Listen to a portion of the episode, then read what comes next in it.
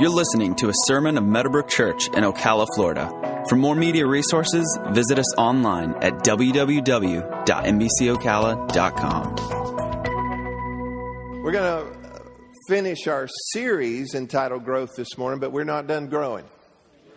I said, We're not done growing. The Lord has put in my heart that 2010 would be a year of growth. Uh, boy, when you sign up for that, means a whole lot of things. A lot of change and different things come. We're not necessarily talking about numerical growth for the church. I do believe with all my heart we will see significant uh, numerical growth in the church, but that's a byproduct.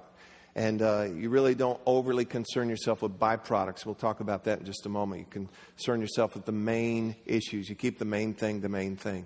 And we're talking about spiritual growth and that that would happen in each of our lives. One of the things that we've uh, uh, declared each week is, is if we're honest, if we're humble, we realize that and acknowledge I need to grow. Nod your head, do something if, yeah, I need to grow. Second thing is you need to decide, I want to. I want to grow. I, am tired of just needing to. I want to grow. Come on. But thirdly, you have to you have to commit. You have to commit that I will cooperate with God. And that's how growth comes by us cooperating with God.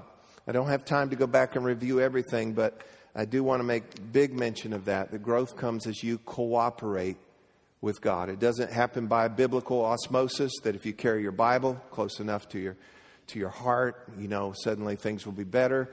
Um, it doesn't come just by coming to church. It comes by applying and doing some things. Growth and progress, if we want them to be permanent in our life, and don't you want that to happen?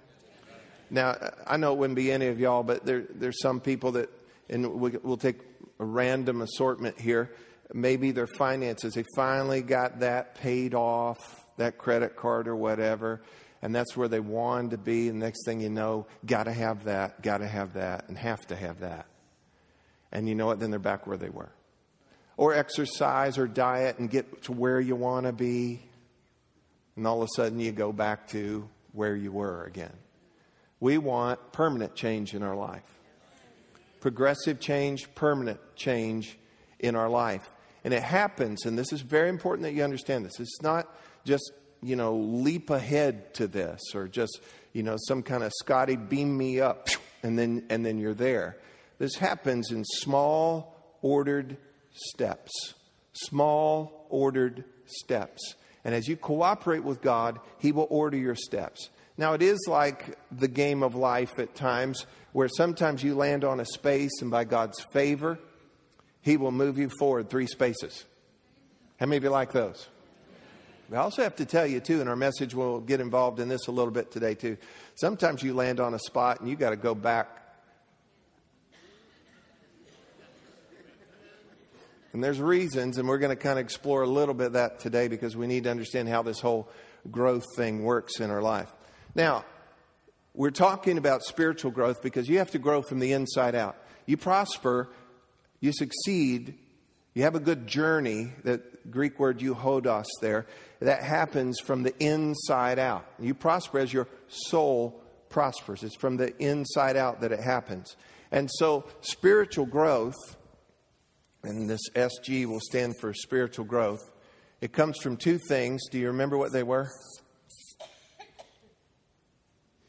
I'd like to welcome all of you for the first time here. You do what the Bible says to do. Everybody say, do what the Bible says to do. And the second thing, and there's a big and here because it has to go together. Do you remember the second one? There you are. You were just a little late. That's all it was. And we are to walk with God. And when you and I do what the Bible says to do, and, and this is huge, and walk with God, the result is going to be spiritual growth in our life. And this is the thing about growth that it's going to affect and impact everything that you're connected to when you grow spiritually. So when we talk about growth, you, you want to ask the question, well, what does that look like? What is the goal of that? And in Ephesians chapter 4, verse 13, it says, Till we all come to the unity of the faith and the knowledge of the Son of God, to a perfect or mature, complete man, to the measure of the stature of the fullness of Christ. The Message Bible puts it this way fully mature adults, speaking spiritually, fully mature adults, fully developed within and without, fully alive in Christ. And so it's maturity. And what it does is spiritual maturity. It affects the whole man. It affects you spirit, soul, body. It affects all the realms of your life. So as you and I grow in, in positive directions, spiritual growth, guess what? It's going to impact everything. It will change your relationships. It, it, will change your stewardship. It will change your approach, your mindset, your self worth. It, it, will, it will affect all of those things as we grow in these things. And so you know, again, it brings us back to I need to grow, I want to grow, and I will commit to cooperate with God so that this can happen in my life. Now, one of the ways that we measure this, and one of the things that's going to happen in this process, is the more that we grow spiritually, then the more and more free we're going to become from sin. Many of you want to be free? Well, the more we grow in this, the more and more free we're going to be from sin, and the more and more like Jesus we're going to become. And so, this is what happens the more and more free we, we become from sin, and the more and more we become like Jesus. Now, let's talk about sin just for a moment. Sin damages whatever it touches, sin ruins whatever it connects with. It corrupts, it corrodes, it leaves a mess in wherever sin is. Don't you ever think that you have some kind of private sin that doesn't affect anybody or anything. Not so. The actual wages of sin is death. And so what happens is it, it will kill confidence. It'll, it'll hurt you emotionally. It will do all kinds of things in your life. Whatever, whatever sin touches, it corrupts, it corrodes, it damages, it ruins and it creates problems. Everybody say problems. Now, go with me here for a moment. Cars have problems. How many of you ever had a car that had a problem? I have. And I'm not going to go into all the stories of several cars I've had that have had problems.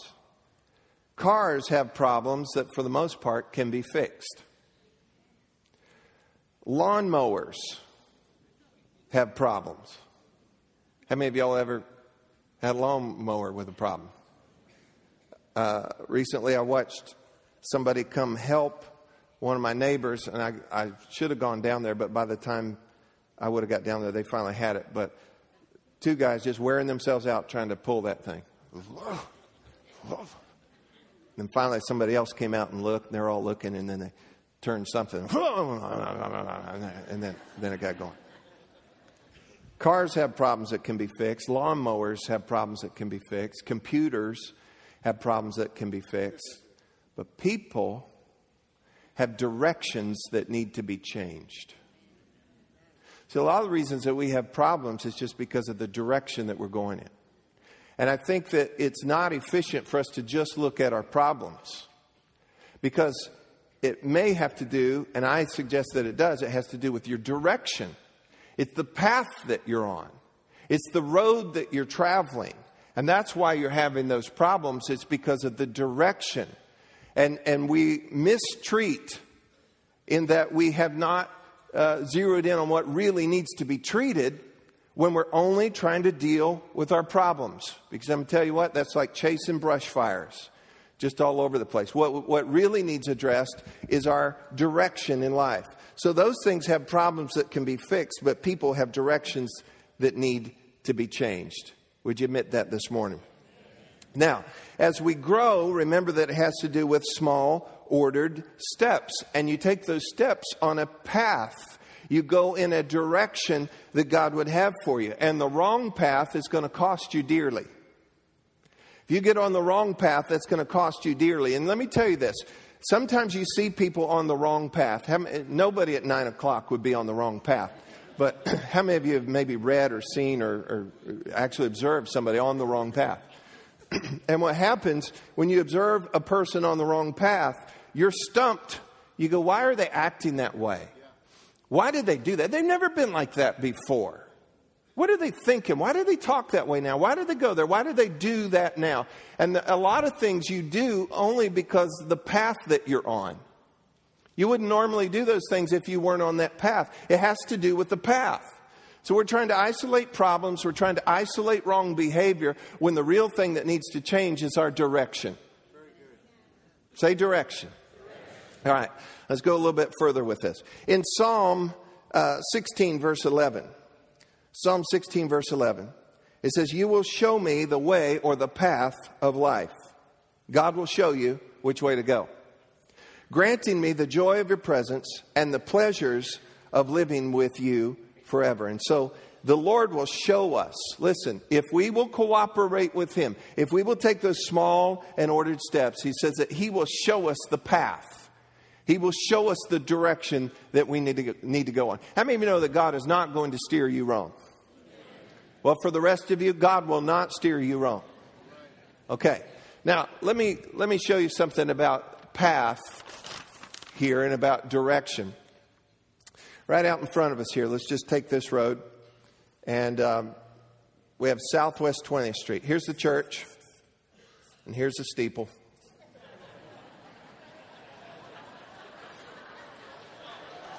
I want to see all the people. All right. And this is Southwest 20th. And if you head west on Southwest 20th, you're going to come to 60th. 60th. And right here's the airport.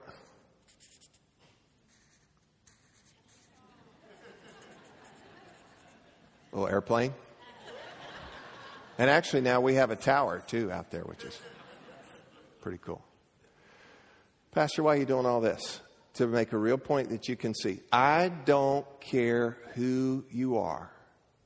If you pull out of here and take a right and head west on Southwest 20th, I don't care who you are. If you get on that path and you stay on that path, you will arrive right here. There's an intersection, so to speak. It dead ends into 60th. There's a traffic light right there. I don't care who you are. If you get on that path and stay on that path, it will take you to right there. Now, in a positive sense, you get on the right path. Let's say this is the right path. And I'm trying to get there. If you get on that path, I don't care who you are. If you get on the path of doing what the Bible says to do and walking with God, I don't care who you are. If you do those things, it will bring you to that right destination. But if it's a negative path, I don't care who you are. I don't care how smart you think you are, how slick you've been. It will take you there. No, not me. I've seen other people go on that path, and I saw what happened to them, but that won't happen to me. Listen, I don't care who you are.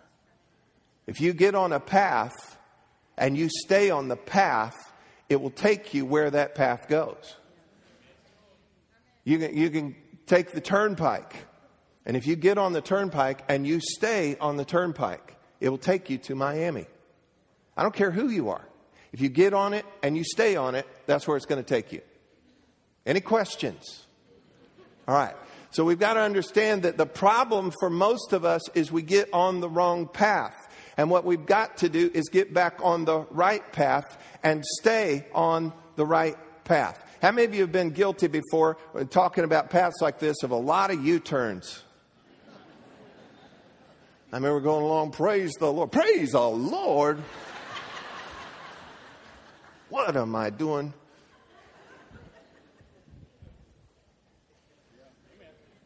All right, y'all just heard about it, but anyway. So, consistently going in the right direction, you need to know this. Consistently following God, you're going to end up happy, stable, fruitful, blessed, and a blessing. If you stay on the right path, you get on it, you stay on it. You go God's way, you get on it, you stay on it, you're going to end up happy, stable, fruitful, blessed, and you'll be a blessing.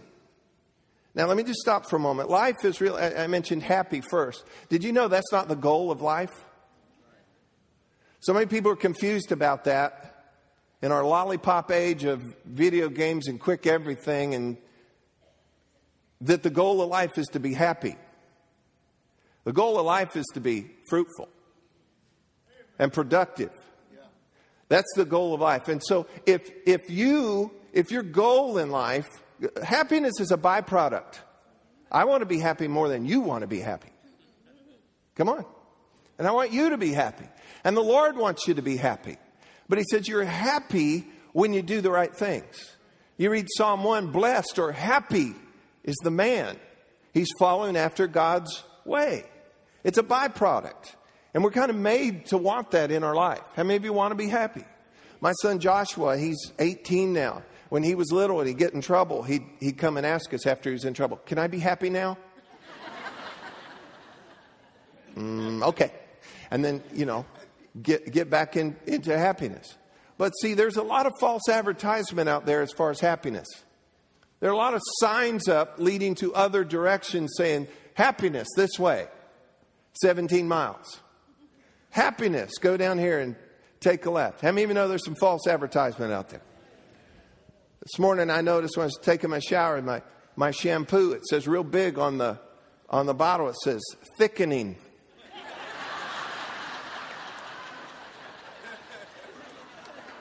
That's false advertisement. But I'm afraid to stop using it. This might be working. Anyway, that's none of your business, but anyway. So stop being a happiness chaser.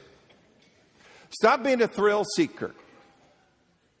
Stop all of that and get yourself settled down and settled in where we can grow. Because just as the Lord wants you to be happy, stable, fruitful, blessed, and to be a blessing, guess what? Here's what the enemy wants for you He wants you to be fearful, hopeless, insecure, discontent, negative, busy, distracted, isolated. You know why?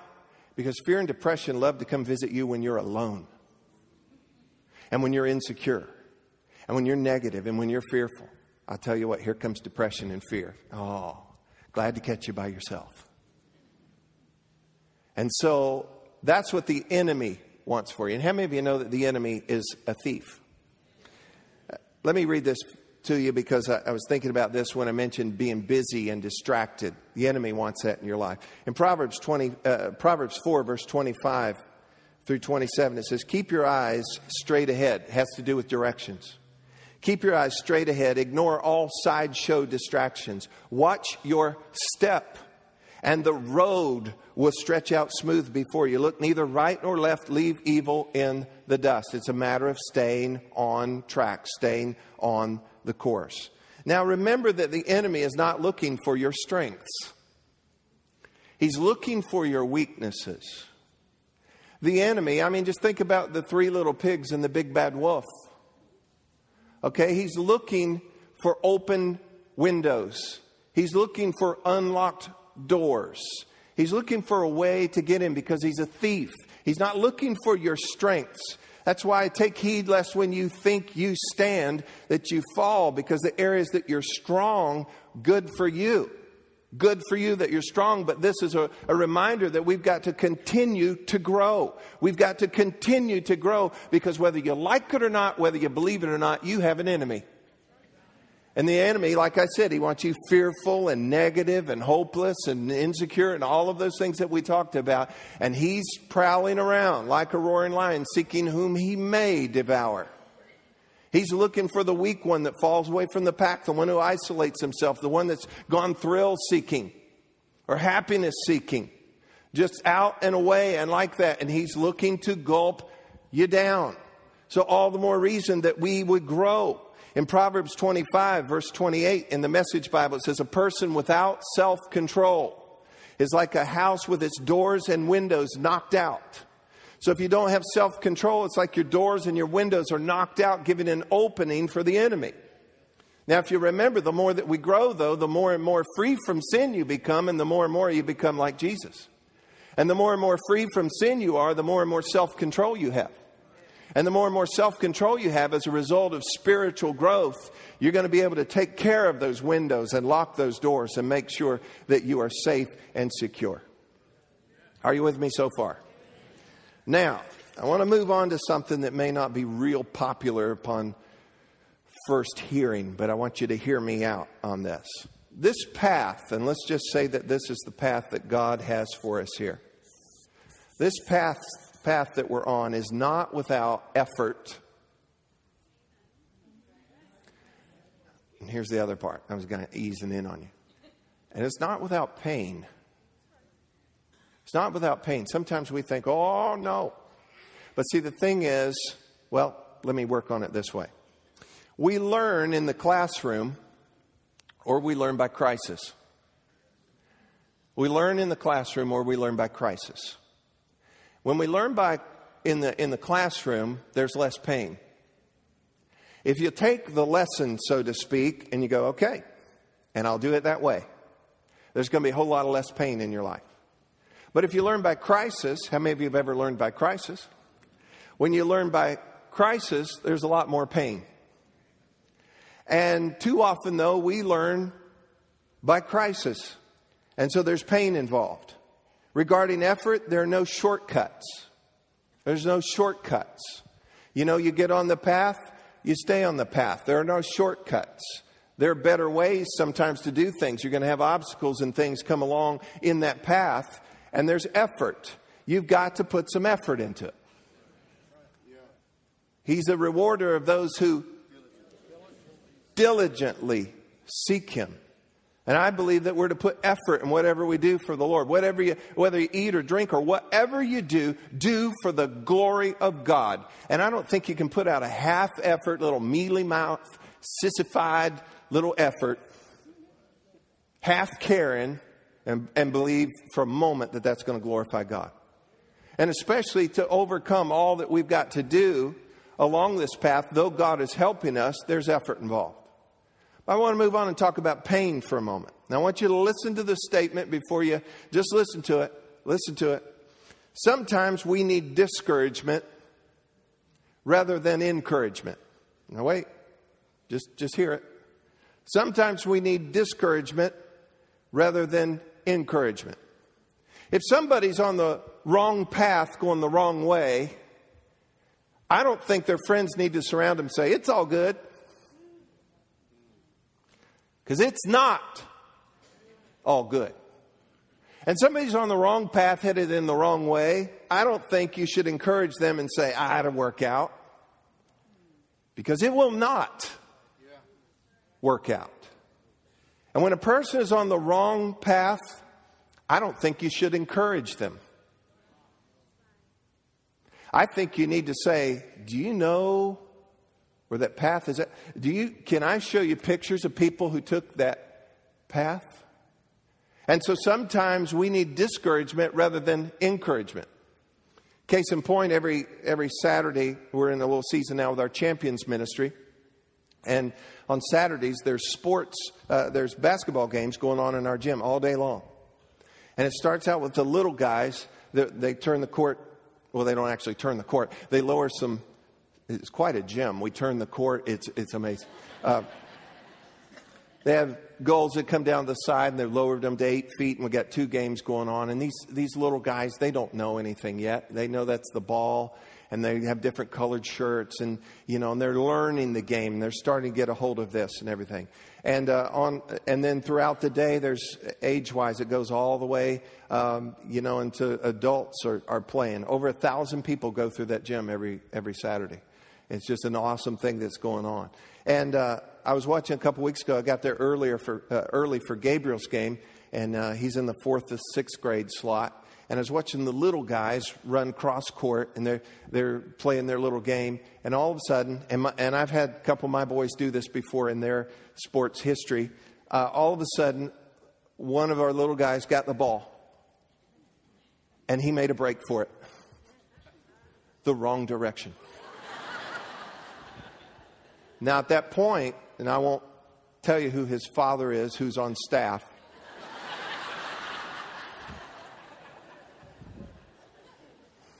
I might reveal it later, but, but uh, catch me after service. Uh, at that point, you don't go, Yeah, that's my son.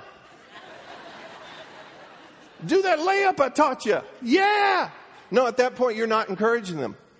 At that point, you're going, No, no, no, it's the wrong way. And fortunately, one of his own teammates went and fouled him in flagrant and knocked it away.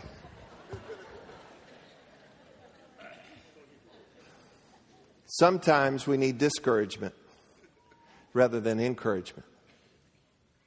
And life is not a video game. We don't get extra lives and bonus points and have cheater codes and all that stuff. Sometimes reality and consequences actually have to hit your life. Now, let me tell you the way that God prefers to do it God prefers to deal with you and to confront you. And if you'll respond to that and change, things will change. But if you ignore God's confrontation, if ignore God dealing with you, then I believe there are times where He says, All right, path goes that way, and I know what's in that path. And then you run into consequences. I mean, know what I'm talking about. You run into things at that point. And sometimes we've got to allow reality and consequences to actually touch somebody's life. And sometimes, as parents or as friends or whatever, we just want to protect them and do all of that, and we should, and that's, that's ingrained in us. But there comes a point sometimes where you can no longer encourage somebody, you actually have to discourage them. This is the wrong path. And I'm not going to sit here and tell you it's going to be all good and it's going to be okay and it's going to work out just somehow. No, you stay on that path. You know where that path is going to go. And I love you enough to tell you that and love them and continue to love them, even though they may find themselves in touch with reality and in touch with consequences. Listen to this. Sometimes disappointment turns out to be divine appointment. Sometimes disappointment turns out to be divine appointment. And sometimes human interruption turns out, about, uh, turns out to be divine disruption. I, I, won't divulge this right now, but a young man who's very, very close to us, and he's in school studying for the ministry right now. Years ago, though, he got on the wrong path. Everybody say wrong direction. He got on the wrong direction. And I was straight up with him. I called him and said, Come meet me for breakfast. Where normally he, you know, he'd always jump at that, but I knew he's on the wrong path. When you're on the wrong path, it takes you a little while to turn around and come back and meet somebody for breakfast who's trying to tell you about the right path. And I warned him and I talked to him and I loved him and I did not encourage him, I discouraged him. And it wasn't long after that that he ended up with a, with a DUI and he ended up and he spent a night in the belly of a whale. And he heard God. And his life changed. And you know what? What seemed to be a disappointment, what seemed to be an interruption, turned about, out to be a divine appointment and a divine disruption. You remember, Jonah headed the wrong direction, going the wrong direction, away from God. And God said, You know, I see you out there and uh, I love you this much, and you know the rest of the story. And he ended up in the belly of a whale and vomited up, headed right back in the right direction. You map it out, and he spit him out in the right direction. You know, and I don't want to get spit out in the right direction. I'd rather go, which way? You know, than to go through all of that indigestion. Amen. I put this online this week, and I'm, I'm wrapping up this morning. The root of all insecurity. The root of all insecurity is a belief that God is not actively involved or God is not interested in the details and the difficulties of your life. Listen to me. That's the root of fear and insecurity in your life is that God is not actively involved and God is not interested in the details and difficulties of your life. And let me tell you something God is so involved in the details of your life, and God is so interested in the details of your life. God is good! Exclamation point. But God knows everything, and God is riding herd, and He's watching you. You're never out of reach, and you're never out of sight. And there are things that God will allow, and sometimes I think there's things that God just knocks over into your path that turn out to be a divine appointment, a divine disruption, because the only way that you need to be going, God knows that way, and you need to go that way. And, when, and, and the only time you're going to feel sec- insecure and fearful is when you think that God is not involved and God is not interested. And you couldn't be any further from the truth. Even when you're at your lowest, lowest point, as far down that road as you've ever been in your life, I want you to know something. God is involved and God is interested, and He's still trying to get you to turn around and head on back. In Luke chapter 15, and we won't turn there right now, but there is a young man, and we just call him the prodigal son. And he gathered up his inheritance early, and he didn't have the character to handle it, and he went off to a far country, and he spent all that he had on riotous living. And then the money's gone, the parties are over, the friends are gone, famine hits the land. He is way down the wrong road. And at that point, the Bible says he's working for a citizen of the country. He's feeding their pigs, and he's Jewish. And at that point, it says that he came to himself. He says, I am starving. He couldn't eat what he was feeding the pigs. He said, The pigs are eating better than I am because this is where my road has taken me. And so at that point, the Bible says he came to himself. And you know what you do when you come to yourself? A big Yui you do a big Yui and turn around and come back. And you can do that. And, and I'm telling you what, that's what God is after. The consequences that lead you to turn to grace, I think, are an act of grace in themselves. And here's the big takeaway for you this morning, and then I'm going to wrap this up. Here's the big takeaway, and you've, you've heard me say this for about a year since I, since I ran across this. The best thing that can happen to you is to find out what's wrong with you.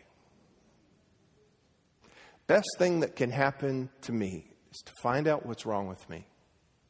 And a lot of the things that are wrong, a lot of the things, why am I thinking that way? Why am I acting that way? Why am I talking that way? Why am I hanging out with them? Why am I going? All the things, those, those things are life. To find those things out, listen, to find those things out, a lot of times it has to do with the path that you're on. And so, the best thing that could happen to you or me is to find out what's wrong with me. And I'll tell you what it usually is your direction. It's usually your direction. So, the Bible gives us this word. You may never have heard this word before. It's called repent.